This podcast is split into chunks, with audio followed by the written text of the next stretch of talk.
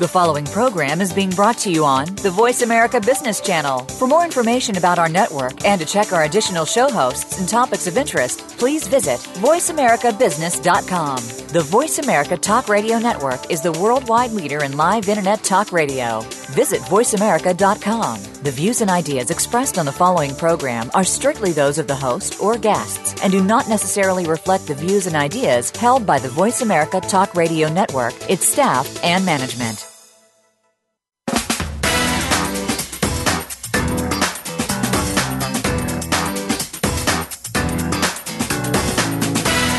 Welcome to the most nutritious hour of business talk all week. This is Coffee Break with Game Changers, presented by SAP. The best run businesses run SAP. Your host and moderator is Bonnie D. Graham. You'll hear from the innovators who have learned to use game changing technologies to shake up the status quo and help move today's businesses in new directions. Now, here's Bonnie D. Graham. And welcome, welcome, welcome if you want to run with the game changers. I promise you're in the right place. We're welcoming back a panel who are veterans of Coffee Break with Game Changers on a very familiar and very always timely topic. We're talking about data security breaches. I know, ouch, still scares us, but today we're going to talk about your digital transformation security first. There, I hope I've hooked you to listen to the whole show. So let's get started. The buzz today, DBT and YOU. I'm going to ask Vanna White for a vowel any second now on Wheel of Fortune. So DBT, digital business transformation, touches everything and everyone today. We're talking hardware, we're talking software, business processes, revenue models, and especially you and me and all of us as people and our 24-7, 365 or 366 attitudes.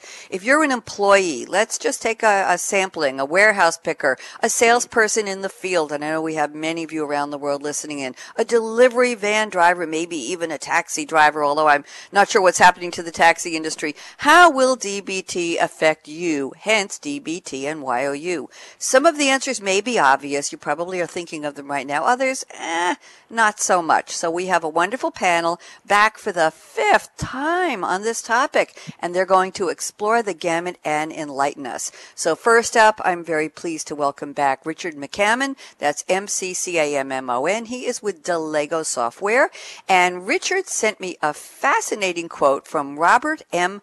Pirsig. I'll spell that P-I-R-S-I-G. If you're scratching your head and saying, is that somebody I'm supposed to know? I think you might. He is the author of Zen, and the art of motorcycle maintenance and inquiry into values. And just a little trivia here, Richard, please indulge me. Uh, because Robert M. Pirsig was a precocious child, Richard, I may be shocking you here. He had an IQ of 170 at age nine. Hello. Robert skipped several grades and was enrolled at the Blake School in Minneapolis. He got a high school diploma in 1943. He was very young and entered the University of Minnesota to study biochemistry that year. In his book, he describes the central character, who some people say represents Robert, as being far from a typical student, interested in science as a goal rather than a career. Here's the quote. Is it hard? Not if you have the right attitudes. It's having the right attitudes that's hard. Richard McCammon, Happy New Year. How are you? I'm doing fairly well. Um, you'll know, for those who have been on these shows before, you'll notice that uh, I've got a bit of a cold, so I apologize right off the get go for that. You don't have to apologize. You're here. You showed up. That's all that counts, and it's all about attitude, according to to Mr. Pirsig, the author. So tell me, are you a big fan of Zen and the Art of Motorcycle Maintenance, and are you shocked that the author had an IQ of 170 at age nine? Talk to me, Richard. I, I mean, the book is fantastic. I've, I think I've read that book three times, and probably going to go four and five yet. Um, every time I read that book, it's it's amazing. Um, and it, an IQ of 170 actually doesn't surprise me. The, the insights that uh, Mr. Pirsig has brought to uh, to the world through uh, Zen and the art the art of motorcycle maintenance is this is absolutely amazing. It is it's very curious about the uh, the storyline because it reflects an awful lot of what his life story is as well, and the uh, the search for quality and the the Zen of the uh, the whole experience of quality and assurance. It's a, it's a fascinating book. And so let's talk about that particular quote you picked. Is it hard, not if you have the right attitudes, and I notice attitudes is plural here, Richard, which in- intrigues me because usually we say, hey, he's got a bad attitude or attitude adjustment, you know, Friday night happy hour or whatever they do these days. It's having the right attitudes that's hard. How does that apply to our topic? Because we're talking about something that still makes people say, ouch, and oh, I hope it doesn't affect me, my company, data security breaches. So can you apply that for me, please?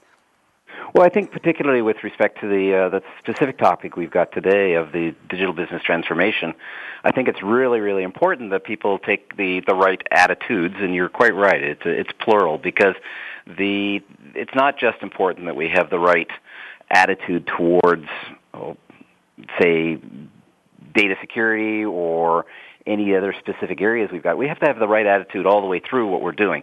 We have to have the right attitude with the people we're dealing with because it's going to be very difficult for people to do these transitions. Um, you know, you go onto the shop floor where technology is has been a big part of that world, but is even going to get bigger and bigger. And you go all the way up to the CFO, CEO, and right up to the boardroom, all of them are going to be uh, existing through these uh, this transformation, and so everybody has to bring to it the right attitude, and and not just the right attitude for the digital digital transformation itself, but the right attitude towards employees, towards uh, the difficulties that people are going to go through, towards vendors, customers, everybody that's going to be experiencing this, and so it's really really important that particularly through uh, DBT we make sure that we carry with us an open and accessible uh, mind. Thank you. I like that. So we're going to open our minds today. I appreciate that. And who better than you? And I'll name your next colleague on the panel. It's Hillel Zafir, Z-A-F-I-R, HMS Technology Group. I believe he's based in Brooklyn, New York. I'll tell you a little side story in a moment, Hillel. And Hillel is quoting JFK, John F. Kennedy, known familiarly as Jack. He lived from 1917. Unfortunately, left us in an assassination on November 22nd, 1963. And yes, I do know exactly where I was that day. It was part of part of the history of people in my baby boomer era.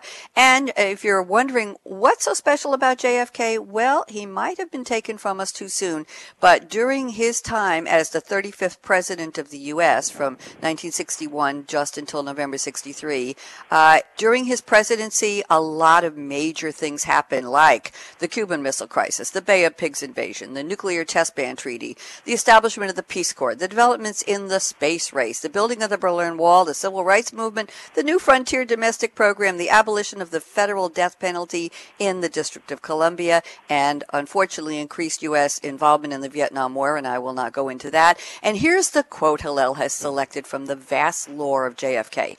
There are risks and costs to a program of action, but they are far less than the long range cost of comfortable inaction. Hillel, Happy New Year. How are you? Thank you. I'm doing great. Thanks for having me. Well, thanks for joining us. I know you've been busy traveling and heads down on your business, but you took the time to select a really interesting quote from JFK. So why don't you apply it for us to the topic of the day? We're still talking about data security breaches and now the digital business transformation. What do you say? So I want to focus on the specific word, the comfortable inaction. Mm-hmm. And I love taking people out of their comfort zone. Uh, it challenges them. it challenges people to think. It obviously brings a lot of emotion. Uh, and digital business transformation is one of those topics that, uh, in my line of work, I see a lot of emotion. Emotion in and around people afraid of are they becoming irrelevant? Uh, are they being taken over by the robots? Are the droids coming? So this comfort of being in your zone where you're, you know what you do, you're, you're, you're used to your paper, you're used to your processes. Anytime we challenge that comfort, there's a lot of emotion that comes to the table. And by dealing with that emotion and understanding and explaining, and I'm all about education. Educating the, uh, in like Richard said, shop floor to top floor. You know, you're dealing with people that have a certain way of doing things. They're used to a certain way of doing things. They're afraid of their job security. So we need to educate them and, you know, involve them in the discussion, and that's been my theme all along. Educate the users, educate the consumers, educate the business owners that this is not a, this is not your enemy. DBT is something that is necessary to be done. And that's the essence of this quote. Okay, thank you very much. And the little side note I promised you, Hillel, is last night on my live television program, Something to Talk About TV, I interviewed the co authors of a very interesting, I call it a dangerous memoir, Crooked Brooklyn. If you're not aware of it, you might want to get it. Look it up on Amazon. I spoke with Michael Vecchione and Jerry Schmetterman, and very interesting gentlemen about uh, Michael's life as a DA in Brooklyn, head of the rackets division. And if you want want to know where the bodies are buried, you got to got to get that book. I will, and I'll send you the link to watch the show once I post it on Vimeo. I I think you will get a real kick out of it from uh, your your perspective as a New Yorker. So thank you very much, Hillel. Welcome back to the the triumvirate here. And rounding out the panel is Gerlinde Zibulski, Z I B U L S K I. If you want to Google her, she's with SAP, and she sent me a wonderful quote from Douglas MacArthur. By the way, MacArthur was an American five star general and the Field Marshal of the Philippine Army. He was Chief of Staff of the United States Army during the 1930s and played a prominent role in the Pacific Theater during World War II. And here's the quote, so appropriate. There is no security on this earth only opportunity. I want to say amen to that. Gerlinde, Happy New Year to you as well. How are you? I'm very well, thank you. How are you? I'm great. Thanks for joining us. I, I very rarely have the same panel back five times on extensions and permutations of the same topic. So I'm very excited to have the three of you back. Gerlinde, you're calling from Germany today, right? That's correct. It's 5 p.m. I'm sitting in the SAP offices in the headquarters in Germany.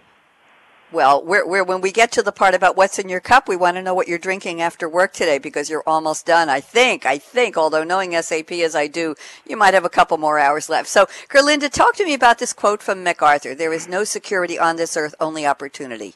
What does this mean to you and to our I, topic? If I compare it to Richard's, then I'd say, well, this is one of the attitudes or the right attitudes that you should have in regards to um, security and also digital business transformation. Um, there is, and we discussed this on other panels before. There is a lot of, um, there are a lot of threats, undoubtedly, and a lot of people are getting um, uh, anxious um, about what security risks new technologies might bring, especially with all the advancements in robotics and um, artificial intelligence and big data that can be mined. Um, but I wanted to uh, wanted to switch the perspective and get people more to, to to really think about with every threat, with every risk, there is also opportunity. And there's also um, there will be new services, there will be new opportunities, and there will be also um, opportunities for more security. So we shouldn't just look. We, in German, we say we shouldn't just only count the red traffic lights. You also have to count the green traffic lights. oh, I like that. I like that. And if you wait long enough, as Hillel knows in New York City, if you wait long enough, there'll be a little bit of a glimmer of a green traffic light, but it won't be there. It won't be there for very long. Same thing here on Long Island. Thank you, Gerlinde. I'm just going to insert here before we go around the table on what's in your cup today. I just Googled data breach risks 2016. I didn't know what I was going to get, but I found an article, uh, January 7, 2016, so very recent, a look at the top data breach risks companies face in 2016. And just let me read very quickly here. Uh, apparently, Spiceworks asked IT pros to predict how these threats would manifest themselves, and the entry points, ah, will be laptops, company owned or BYOD, bring your own to work, desktops, smartphones, servers and the server room, IoT devices, wireless access points, tablets and routers or switches. And to address these vulnerabilities, respondents said, and, and I, I, can't wait to hear what the panel has to say about this, they would update their hardware and software. Okay. They would enforce end user policies. Hillel, I know that's something you'd like to talk about. They would educate users. Yes, Hillel. And restrict access to sensitive data. I'm not sure if these are the answers, but anyway, before we talk about what you're drinking, anybody want to comment on what I just read? Richard or Hillel or Gerlinde, any comments on, on this, these findings? I'll inject yeah, there. I mean, how, the, are you gonna, uh, how are you going to patch something like a? If we're talking about sensors, there are sensors that are 30 years old. They don't speak mm-hmm. standard protocols. Yes. HTTP, I think, is not wasn't even known 30 years before. How are you going to patch that sensor, and how are you going to going to going to make sure that the patch is really a security patch and from the vendor and not from a malicious intruder? That's mm-hmm. where the mm-hmm. tricky part is. But there are opportunities. But Yep. there, there are green lights and there's somewhere opportunities. Who else did I hear? Richard, you want to say something, please? Yeah, in the payment card industry, we're trying to approach that from the uh, the PCI standards, the payment card industry standards. The revision three that came out in June last year uh, addressed specifically um, the the workstations, tablets, everything that's at the front end now is all now considered to be part of scope. And that's going to introduce uh, new challenges. Uh, new technologies are going to have to come along. To uh, Gerlinde's point earlier, is that we're going to see uh, new technologies come along. So there are new opportunities because these things do get introduced. So there are steps that are being taken in the industry to to try and solve exactly the, the puzzles or the, the, the vectors that are being talked about in that that article. Thank you. Hillel, any comments from you? I want to read one more thing from the article, but Hillel, any thoughts? Yes, absolutely. So you said the the keyword, and I'm I'm, I'm all for the education part. And, mm-hmm. and, what we see a lot is the users are rejecting uh, any layers of security that we put in front of them as a disruption that does the business. It takes too long. It, it it it doesn't solve the problem. It makes it difficult. It makes it complicated. And what ends up happening is that the uh, operations, uh, you know, the top floor, the uh, C-level suite says users are right. They got to be able to write orders fast. They got to be able to access data fast. Having to log into VPNs, logging onto VPNs, off VPNs, this becomes a nuisance.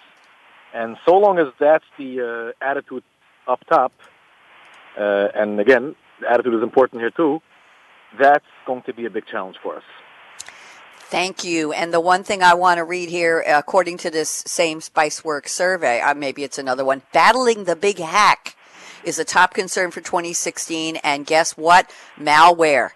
That led the way with 54% of their respondents to the survey citing it as very or extremely concerning, followed closely by ransomware at 53%, phishing dropped to 46%, and data leaks or threat theft only 39%. Uh, maybe that is a surprise. So malware at 54%, ransomware at 53, and the end of the list is data leak or theft. Very, very interesting. Now I think we all need a break, a refresher here. So let's circle back to Richard McCammon. Richard, where are you calling from and what are you drinking? Or if it's just a boring cup of tea or coffee, you know, tell me a story. What would you rather be drinking? Okay, well, I'm, in, I'm back at the headquarters today, so I'm in London, uh, not traveling. Uh, so keeping it keeping it local. But my story isn't so local. I used to travel a great deal to Finland, both on business and for personal reasons, and still travel there on personal business.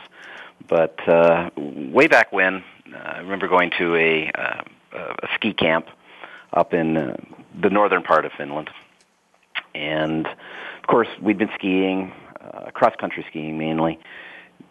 Spent the day outside. It was cold. We were all cold. Come in, do what Finns do in in the wintertime. We went to sauna, uh, had a great time in the sauna. But of course, uh, when you're in sauna, you you either have beer or you have some other beverage, uh, typically not tea. Uh, the one that I want to talk about today is called Pontikka. And Pontikka mm-hmm. is Finnish moonshine. And it mm. basically three times through the distillation column, and it is just pure rot gut. Uh, it's a vodka made from grain, made from anything else, but it just burns all the way down. It is, it's pure alcohol in its finest form, and uh, uh, so the, just imagine sitting outside. Uh, because of course, when you're in, in the sauna, you, you you're in the hot spot. You can't be drinking in there; it's too cold. So you go outside. It's minus twenty you've got this uh, liquor that is basically flame in a glass, drinking that. And uh, it's just it's a wonderful experience. You have to experience the cold and the heat in order to truly enjoy uh, a Finnish sauna. Wow. Can you spell that for me? I'm very intrigued. I'm not familiar with it, but it sounds caustic. I didn't say toxic. I said caustic, or shall we say wow? That'll cure what ails you, Richard. How do you spell that? Any clue? Pontikka. P O N T I KKA, Pontikka. All right. All right, I'm going to look that up while we're while we're uh, during the show when I get a second here. Thank you very much, and uh, we're very happy to have you You're calling from London. I'm surprised. Uh, I, I would have given you a conference line to call, so thank you very much. And let's turn to Hillel. What's in your cup today, Hillel? Anything Brooklyn-ish, or I know you've been traveling all over the world. What what what have you been drinking? Uh, so now I'm just drinking a, a basic uh, green tea just to, to keep warm in this uh, nice uh, New York weather. Um, but what I would like to be drinking is I actually just came back from Israel and I visited a winery uh, called Psagot, spelled P-S-A-G-O-T. Um, this is a, they have. I had a Cabernet uh, Sauvignon, beautiful Cabernet, uh, 14 months aged uh, Cabernet. They age it inside of caves that they found in, you know, next to the winery, and uh, the humidity of these caves just produces a fabulous wine. And loved, uh, loved, really loved every every uh, sip of it. Wow! And what was the label on that? Did you you said the name of the winery? Can you repeat that for me? I just it's, want. Uh, Psagot. It's P S A G O T. Sago. Okay, thank you very much. Sounds interesting. Gerlinde, I don't know what you're drinking, but boy, we've had some interesting beverages here. You want to regale us with your own story, please? I will have a hard time beating that. I'm drinking plain old water. so um, yeah, that um, I just decided I had four cups of coffee already today. Actually, I had five, and one of them was a really big size. So I decided. True confessions with game changers. Enough, so All right, what kind of coffee? old You have to tell me. Tell me something. What kind of coffee were you drinking that was so good you had five cups? well, um, at home we uh, regular, good, strong German coffee, and here coffee in the office is at SAP. Um, so I really don't know what brands they use here, but I think they use fair trade coffee as far as I I can tell. So it's it, they they change.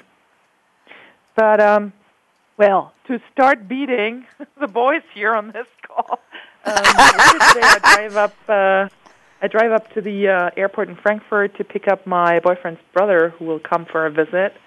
And my boyfriend and his brother are both British and um, half Scottish, half Northern English. And we have like a, I don't know, we, I mean, we could throw whiskey seminars at home. Uh, we have all the equipment plus all the booze. So I think we're going to have the long night of the whiskey tonight at home. But I will try to be very careful because I got to work tomorrow. Well, we are very pleased with your caution. And by the way, uh, as the three of you know, they don't let me have anything caffeinated on radio show days. But I have a little secret. My daughter sent me a beautiful red. That's the color of my kitchen. That's the color of my hair. That used to be the color of my car. Okay, enough with that. A red Nespresso Vertuo Line machine, which takes these capsules that come in the most gorgeous colors and about 150 capsules of everything from intenso espresso to uh, combination coffees mostly decaf though. She's very smart. Sent me mostly decaf and it even has the Aeroccino frother machine that comes in the package as well. It's a separate separate thing that just does wonderful things with 1% milk and makes it frothy and foamy. So after the show I will probably indulge in something that might be a half calf. But for right now cool, clear water. And today I've got a light pink straw, hoping that we get some sunshine here. And uh, Hillel, apparently we're in for a nor'easter this weekend. So batten down the hatches, get your supplies, get your Israeli wine in the, in the cooler or the wine cellar, because apparently we're going to take a weather beating this weekend. So guess what?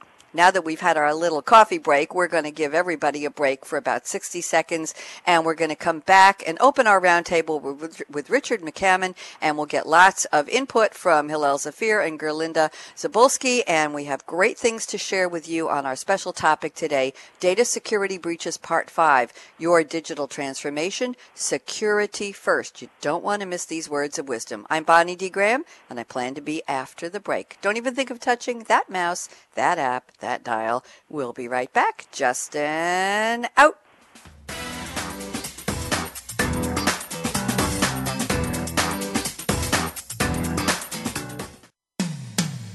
When it comes to business, you'll find the experts here.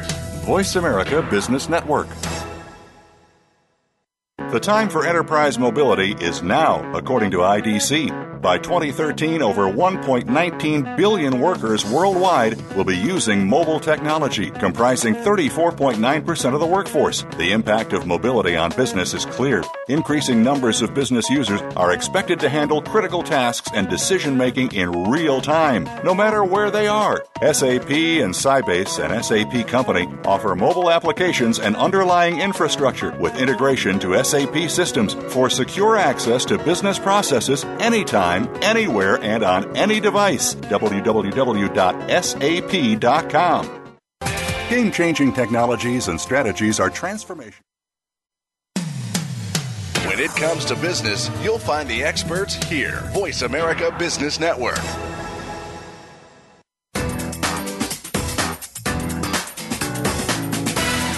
You're enjoying Coffee Break with Game Changers, presented by SAP. You can send an email to bonnie.d.graham at sap.com. And you're invited to tweet your questions and comments during and after the show at Twitter, hashtag SAPRADIO. Now let's get back to Coffee Break with Game Changers. Here we are speaking with Richard McCammon, Hillel Zafir, and Gerlinde Zibulski. We're talking about your digital transformation from the perspective of data security and breaches. And our mantra for today is security first. How does it touch you as a person, human being? How does it touch your company? How does it touch the world? What are we going to do about it? So we're going to kick off the roundtable with some notes here from Richard McCammon. And let me start reading, and then Richard will expand, and we'll get our other panelists' input. Richard says, since every machine will be a computer on the network, and every machine will have an operator, and every operator is human and prone to mistakes, dot, dot, dot, the number of security vulnerabilities will increase exponentially. You're scaring me, Richard. Talk to me. Well, this goes back to even the, the lead article you were talking about at the at the beginning of the uh, the show, uh, where data breaches are going to happen. The the vectors are are multiplying because what's happening is people are putting malware on a computer. So think of think of where we're at today. Everybody's got a computer on their desk. Everybody's got a computer that they access. Uh, Hillel has, has identified in previous shows the whole concept of the inter- Internet of Everything and how that introduces uh, potential breaches and vectors into uh, to, to the to those breaches. So what we're talking about here is uh, think of the shop floor. Uh, we now have all the CAD CAM. We have all of the uh, all of the equipment that's tied now to the network. Where it used to stand alone, we have it all tied to the network. We have everything from uh, in you go shopping, the the, the registers that the that you uh, pay, you know, the cash registers, all of those, they're all tied into the into the internet, if not just the local network. So it every touch point that we've got in in society anymore is all now part of this global network. And particularly, as I said, as we move into the Internet of Things, we're going to be moving more and more into that start bringing malware into that. Start bringing all of the, uh, the, the software that is driving it and that can be hacked and develop uh, security breaches through there. That just means that as we put more and more equipment on those networks, we've got more and more vulnerabilities, and people are going to take advantage of those vulnerabilities. So what we saw before as just people working at their desks and protect, you know, protecting those those equipments, uh, maybe the uh, uh, as was mentioned, the, the wireless access points, those sorts of things. Now we have to look at everything that people are doing, right down to in our own homes the, the refrigerator that's counting the number of times we take the milk out of the fridge. Mm-hmm. Thank you, Richard. Hillel, thoughts on this? Agree, disagree oh, with this this exponentially increased? It's everywhere. It really is. It's mm-hmm. in the mm-hmm. cars. It's in the healthcare. It's in the uh, your your refrigerator. It's in your TV. It's in your home security. It's all over. It really is. It's it's it's, it's amazing. My my father-in-law just went through a a uh, you know a surgery in in, in uh, a bypass surgery on on on uh, some of his heart valves, and while he was in the hospital, I was watching all the sensors that he was hooked up to. There are no mm-hmm. more cables. They're all wireless. Mm. It was amazing. It, it, it's everything that happens now is is going is becoming a piece. You know, is a is a sensor or a information device, whether it's the wristband checking your blood pressure or your your your your. Uh, I mean, it, it's all over the place. And the scary part of it is that I don't, you know, most of these companies, they all they or their concern is is how do we make it a functional device and get, you know, out of it what we want. But the security component is completely forgotten, and it's it's really scary. Well, Hillel, let me ask you before I get Gerlinde in this conversation. Are, is our literally our head in the clouds? I know that's a double entendre, but is our head in the clouds in terms of, wow, look at this. Somebody's hooked up to all these devices wirelessly. Think of the opportunities for tracking the, the pulse and the heart rate and all mm-hmm. of the vital signs. And we don't have to have all these dangerous cables all across the floor and look at all these advances in healthcare. And who is minding the store saying, wait, wait a minute. You just opened the door to un, unethical breaches. You un, opened the door to people's personal data being leaked and tapped into and hacking. What if your father or father-in-law is a famous person and somebody wants to report it to the Daily News what his heart rate is right now after surgery? So, Hillel, any thoughts? Is our head on the clouds? And then, Gerlinde, of course, I want you to comment on this. The answer is absolutely our head in the clouds. And like I said, the, the thought process of the developers uh, or the companies marketing these products is, is about usability, is about how to have that big fancy monitor in the nurse's station so they can see exactly mm-hmm. every time the patient sneezes. And that's great. We're not saying don't do that. We're saying absolutely go for it. But let's please understand the risk of everything, every bit of information, and every time you add another few bits and bytes to your to your databases, here's another opportunity for someone to see what's going on. So absolutely, it's in the cloud, and pun intended. Pun intended. Thank you very much. It was intentional. I appreciate that. Gerlinde, thoughts on what Richard started and Hillel added on to? What do you see? Yeah, so I agree that everything will be connected to everything. Um, uh, this includes um, sensors, computers, um, but I don't agree to the statement that every machine will have an operator. I think mm. that hmm. um, we will see a lot more now going on in terms of well, self-healing is the wrong term, but um, self-fixing systems and automatically changing software that will include security vulnerabilities. Um, so we will see advances in artificial intelligence in that area. Um, and a lot of the security, I mean, some, quite, quite many of the security misconfigurations are done by operators, but I mean, the common most, one of the common most vulnerabilities is, is weak passwords still to mm-hmm. this day, so it's the, the end users. And then I think um, with all these devices and software that gets written for them, I mean, just the developers of the software will add vulnerabilities that will become and will get exploited. I think that the number of security vulnerabilities will rise, but I hope not exponentially. That might be very might very well be the case, though. Thank you, Gerlinde. And, and this is going to be a perfect segue into some comments from your notes. But first, I want to circle back to Richard McCammon and find out if you have anything you'd like to add to what Hillel and Ger- Gerlinde added to your statement. Richard?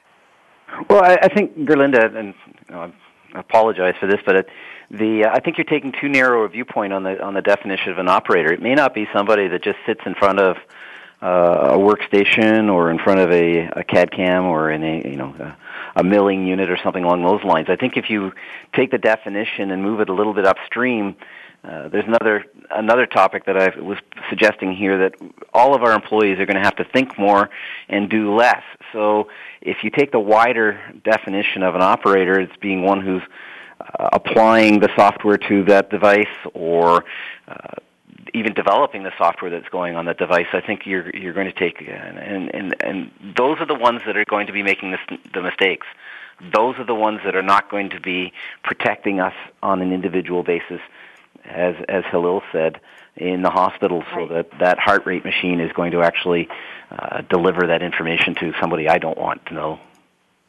Gerlinde? I hear you, but I but I think that a lot of those jobs will go go away.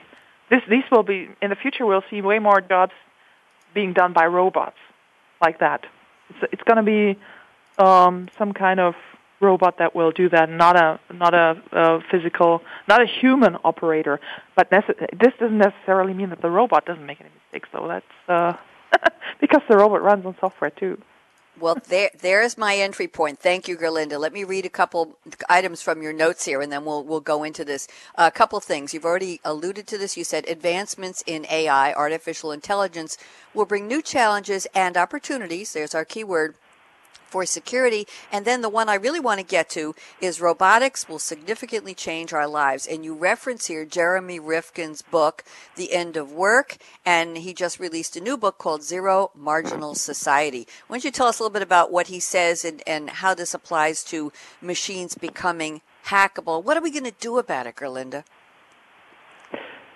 Yeah, I mean, uh, basically, his or Jeremy Rifkin's, Rifkin's prediction is that we will run out of jobs we will not have as many jobs as we used to have, and only we will only have positions that really need a lot of thinking and a lot of training, and nothing that you anything that you can't do with two hours of of, of running a Google search or a search on the internet um, that can be done by some kind of automatic robot. Um, that's what's going away. Um, so all the only very very high end, very very yeah, use of high high te- high technology and high high intelligence, such jobs will survive, and anything and everything will be automated. And we see this especially with with moving to the cloud, where uh, companies try to to reduce costs by by putting their putting remote servers somewhere into the cloud and automating as much as possible to to run and administer these um, servers and computers as possible. So he already started this prediction in in in, uh, in the 90s when I was studying economics. Back then, we read The End of Work during my studies in one of the classes, and back then it was all about computers and how they would change the workforce and also take away a lot of jobs. But now, with what we call the fourth industrial revolution, the prediction is that now really the change kicks in because now we are at a at a place where artificial intelligence is so advanced that we can hand over um, technology and jobs um, to robots. I mean, in, in Japan, they are speaking of healthcare. In Japan, they they have um, they are experimenting with robots in um, in elderly care homes or care homes for the elderly. So you don't have nurses there. You have uh, robots that uh, move around the people and administer an injection. Now, I can't really see how that, that's working, but, but it's definitely happening. Um, but we see this everywhere. I mean, um, 75% of all financial transactions, they are done without any human interventions. There's only computers bidding for shares, bidding at the, at the stock markets on something, on, on shares, and selling them. So nobody is, is in, um, interacting there. It's just it's just computers. It's just software. It's just uh, just uh, machines that do something. So we're we already there, and we will see much much more self-driving vehicles. Just imagine, you don't need any truck drivers. You don't need any pilots. You don't need any taxi drivers anymore. Um, and that's basically which Jeremy Rifkin takes all of these advancements in technology and basically what he says a lot of jobs will go away and we will dramatically change with all of our society.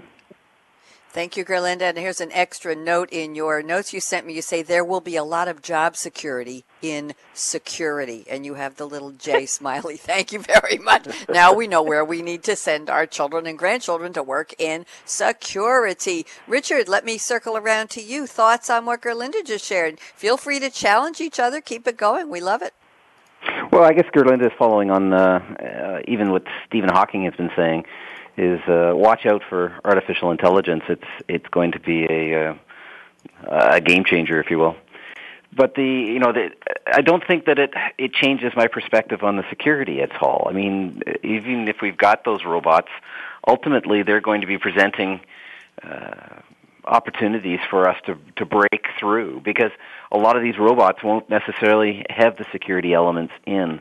Same thing that uh, that Hillel was saying earlier that of all the equipment that was in the hospital, who's really watching to make sure that all of that is being uh, handled in a secure fashion, that it's being deployed in a secure fashion, that the equipment itself is providing all of the, the necessary barriers to to entry from a security perspective.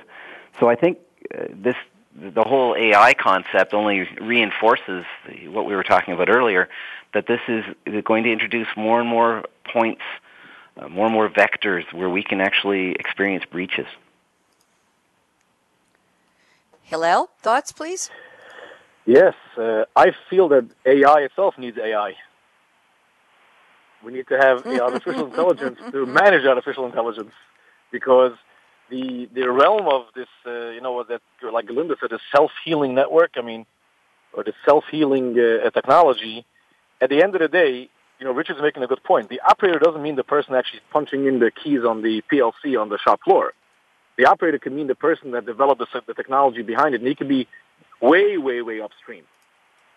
Um, you know, uh, I'll, I'll, I'll, quote uh, some of this. Uh, you know, looking at the the, the movie RoboCop with um, Will Smith, where you know uh, the the network was managed by I think Vicky was the name of the of the the, the network, which you know it felt that it was the right thing to do to uh, lock people up in their homes because they were a threat to themselves.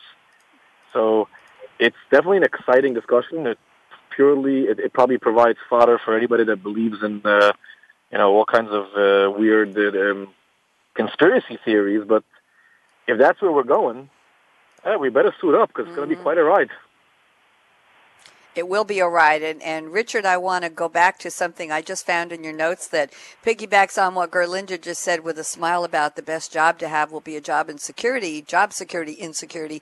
You say the chief security officer will be second to the CEO, displacing the CFO. Now, those are very powerful words, Richard. Uh, talk to me. Is this something you're observing as a trend? Is this a prediction? Where does this come from? more prediction than anything else, but I see it as being a trend. I mean, we didn't even have a, uh, a, a defined CSO before, a chief security officer. That's a new title. We never even considered that. But when you consider the risks that are involved and what the impact that it can have on a on a corporation, the chief security officer will be uh, key to try and eliminate and reduce and to basically protect the company much more than the CFO will. As much as my CFO, when I, I showed him what we were talking about today, he uh, just about leapt across the desk at me saying, no, this isn't going to happen. But the, the fact of the matter is, if the, the CFO were there because of the finances and that were such a large part of the corporation, then the chief security officer is going to have an even better position in the sense that it's going to be involved in much more protecting the corporation from much bigger risks than any CFO currently carries. Hmm. Hillel, any thoughts on uh, the pecking order in the C-suite in terms of security? How high up do you think the this person will go? I think that uh, to take it a step further, I think the the the search for a CEO will, you know, the the new the new uh, uh job description will have uh, a lot of information regarding, you know, understanding the security, understanding uh, how to manage it, and not just someone that's going to look for, you know, a CSO to give direction, but someone that can have some impact in the direction as well. Because, uh, you know, bringing on a CEO that has no security understanding, even for not, a non-technologically, you know, a, a, a technology company, even a company that deals in brick and mortar they will look for that type of skill because as the uh, security becomes a uh, more pertinent and more important point, they will become extremely relevant in how to shape the company's future. So I'm not sure the CSO will, will replace the CFO in the pecking order, but I think the CEO himself is going to have to have some pretty deep knowledge in how, uh, and, and not necessarily in, in, in the exact uh, strategy, but that should be a forefront uh, uh, issue. Thank you. And and I want to get into some ideas on new products and services that will be spawned by all of this. Gerlinde, I'm looking at your notes and you say security analytics will bring new products and services. Uh, background and credit checks will become faster and more sophisticated. Intrusion detection systems will be enhanced with context data and data from yet unmined sources. And let's talk about that. What do you see coming down the pike? Is this already in development anywhere, Gerlinde? Yeah, sure. I mean, Um, with all this accumulated data, um, I mean, many of the big cloud providers they already search through that data, and um, they use that, of course, at the moment to advertise or to make money from advertisements um, because of the context knowledge that they get from the from this data for, for all the users to, to finance their for free services. But I mean, um, from a security perspective, you can get way more information as well, right? You can um, analyze this and find out about new threats, um, find out about new um, security vulnerabilities faster. Um, so there is a whole. I mean, the, all of this, this whatever is in terms of analytics and big data with security, there will be there will be new products and services that that people um, can leverage and companies can leverage. It's just that you'll. It's kind of like I mean, um, back in healthcare, once you had MRTs, you found a lot more sicknesses and illnesses faster, and um, well, um, a lot more, and you found it faster. Mm-hmm. Thank you, Richard. Thoughts on this? Are you you along with Gerlinde on this, or you want to challenge it? Well, I hmm. think I think Gerlinde's right in one aspect of it is that it's going to. I mean, big data is being mined right now. We're looking at a lot of different ways, but I, again, I'm going to uh, take the the security element to this and and introduce. I mean, we were always concerned at the security elements that you know, uh, we'd be worried about credit card number or addresses or other personal information. But the problem with big data that's going to come along, and the more that we mine it and the more that we collect it and, and put it into these databases, is we're going to be presenting a lot more opportunities for people to get bigger data and use that big data against us in a lot of different ways. Uh, there's an excellent book out there. I can't remember the author right now, but it's it's about uh, it's a Canadian author, science fiction, and it's all about somebody getting a hold of his his uh, genetics and using that against them in the insurance industry. So as we've got the big data that are out there, it's going to represent even bigger opportunities for people to get at the data and use it against us or for their own profits. And so big data is going to be wonderful for marketing and things like that and, and used in that way, but right now we're only touching uh, the, the tip of the iceberg. And as we get more and more data and we, we join it all together, through these analytics, it represents an even bigger capability for people to hack into and a bigger risk for each of us as individuals. Hmm. Thank you very much. Hillel, thoughts on this? We've got about, oh, about three minutes till we go into our formal crystal ball predictions round, but I'd, I'd like to get your thoughts on what we just shared. Hillel? So this whole predictive analytics uh, and predictive intelligence is definitely a, a huge market. Uh, I just don't know that it's going to happen as fast as we think it is. I think that there's still a huge cost to the massive amounts of data. Um, I think that what Gerlinde said before, because it's going to be some artificial intelligence here, uh, and when that comes to the forefront, I'm not sure that there are enough uh, companies out there that provide this. When you have this massive amounts of data and it comes from all different sources, we all think about how to monetize on it, right? How do we make this data work for us as a better marketing event, as a better selling event? How do I pair up a product with a person.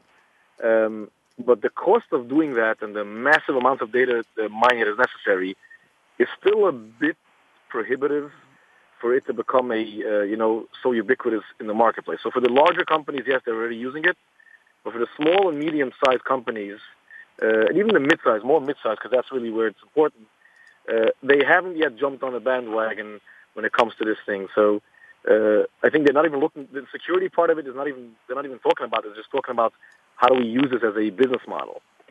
So obviously, security always comes secondary to it, but it's it's difficult to see. You know, in my in, in and I'm in this work line of work where I see the you know companies struggling with how to make better sales decisions and better marketing decisions, and they're still not talking about tapping into massive data sets um, to be able to you know to mine that for a better sales experience. So I don't know if the security is uh, definitely not in the forefront, but I think the actual usage of it is still not happening.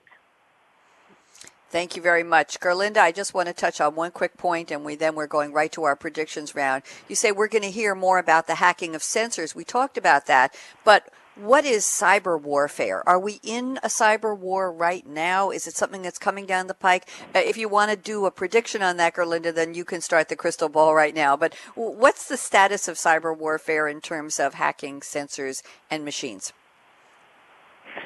Yeah, I mean, every once in a while we hear about a new um, Stuxnet or Duqu. Those were the names of famous um, famous executables that um, were used um, and introduced most prominently uh, by, or presumably, presumably by the um, intelligence uh, agencies of this world to um, attack uh, production machines um, in in countries or in adversaries, and we will on a regular basis see something like that. Now, I don't really. I mean, there are these doomsday scenario scenarios where it's said that we are already in a cyber warfare. I mean, it definitely happens, um, but it's a sophisticated. Um, it's something very sophisticated. You have to have uh, very intelligent, knowledgeable people, programmers, and people that can develop that, and you have to have a lot of money. So, and this is something that that happens probably on a state basis by intelligence agencies um, and by very rich terrorist groups, maybe. But um, it'll happen, and we'll see it uh, a couple of times a year. Very prominent attacks. But I wouldn't really call it that we are at war right now, although mm-hmm. um, others might disagree to that assessment. Okay, you know what? I we're we're going to consider that part of your predictions unless you have more. But let me circle back to Richard. Richard, let me give you one minute for your predictions. Then Hillel and Gert Gerlinde, I will get back to you for the final word. So, Richard, I love the year 2020. It's just gotten closer because we're now in 2016. You can pick any time in the future that you can see clearly in the crystal ball what's coming down the pike for data security, for vulnerabilities, for cyber war, anything you want to talk about. One minute, Richard, go. Well, I think the vulnerabilities are going to increase, and, and the ones I worry about are the ones that are going to affect me directly. So I think of all the changes that are happening in automobiles right now. Uh, with the driverless cars and the uh, you know all the electronics that are in the cars, everything else.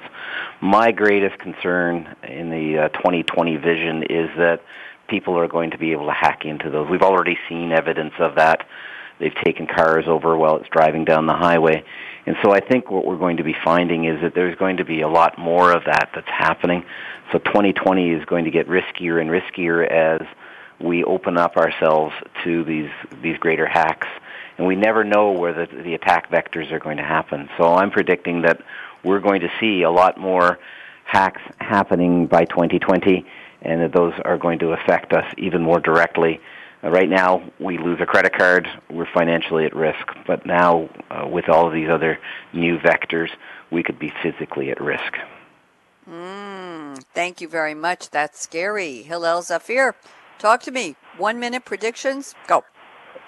So I have uh, my my my it's not more predictions, so more of a wish um, that in specifically around the uh, massive data and how we're using it to monetize and you know it's something that I would like to see happen, specifically around the healthcare. Uh, now, if you go ahead and you want to buy insurance for your car, they look at your driving records. How do you drive? How do you act? And based on that, they price you in the marketplace. Mm-hmm. Yep. My, I would more again, more of a wish than a uh, crystal ball because obviously there's a lot of uh, uh, laws that we have to pass to be able to make this work. Is that medical insurance because it's a hot topic and it's a major cost to businesses? mm-hmm. should be priced based on human behavior. And we're hoping that because we have enough sensors to monitor who you are and what you're doing and how you, uh, what your lifestyle is, uh, we'll be able to price you based on your behaviors. And that's going to be a huge cost savings to individuals. Uh, Hillel, I think there's already a bank in Russia that will give you some kind of a Fitbit device, and based on how often you exercise and how far you walk or run or whatever you're doing exercise wise, they will give you some kind of a bonus on the interest on your savings account. That's been around for a couple of years, so I think you're right. We will see all kinds of benefits from being healthy. I've got to get up and go run as soon as this show is over, damn it. I want to get some extra points on my account. Maybe I'll get some points off my mortgage. Gerlinde, you get the last word predictions. I'll give you one minute, and that's it. Go ahead, Gerlinde Zibulski. Yeah, I would like to come back to my um, my quote. Know, so um, there is no security. There is, but there are. There's always opportunity, and we'll definitely see um, security mechanisms, um, new security devices, and new security technologies that will help make help get us into a secure uh, or help make the digital business transformation secure for um, companies, for big businesses, as well as for the regular uh, citizens that live everywhere on this planet. Thank you. That's a global statement, and I love that there's opportunity in them. Are hills. Go seize it, someone, and protect us and make us safer. Thank you so much, Richard McCammon. I hope you feel better and go drink that, whatever it was that sounded wonderful, Pontikka, and sweat it out somewhere in a wonderful hot tub or wherever you're going, a sauna. And uh, Hillel, Welcome back from Israel, and thank you so much for participating in Gerlinde Zibulski. SAP Industries. Always a pleasure to have you. The three of you rock together as a panel. Maybe we'll do part six. I don't know. Talk to me. I'm Bonnie D. Graham, and I have, let's see, a quick announcement here. We are launching some brand new series you don't want to miss coming up soon. The Future of the Future with Game Changers. Wow, that'll start next week. Then we have The Future of Cars talk about automatic, talk about robotics, talk about hackable. Wow. Future of cars with game changers. And we're adding a series called Extended Supply Chain of the Future with Game Changers. And digital industries changing the game. And I could go on and on, and I will eventually. Thank you to Justin and the Business Channel team. And here is my call to action. Fasten your seatbelt talking about cars. What are you waiting for? Go out and be a game changer today. Talk to you soon. Bye. Bye. Thanks again for tuning in to Coffee Break with Game Changers, presented by SAP. The best run businesses run SAP. To keep the coffee break conversation going, tweet your questions and comments to Twitter, hashtag pound sign SAP RADIO. Please join your host, Bonnie D. Graham, again next Wednesday morning at 8 a.m. Pacific Time, 11 a.m. Eastern Time on the Voice America Business Channel. Have a great week.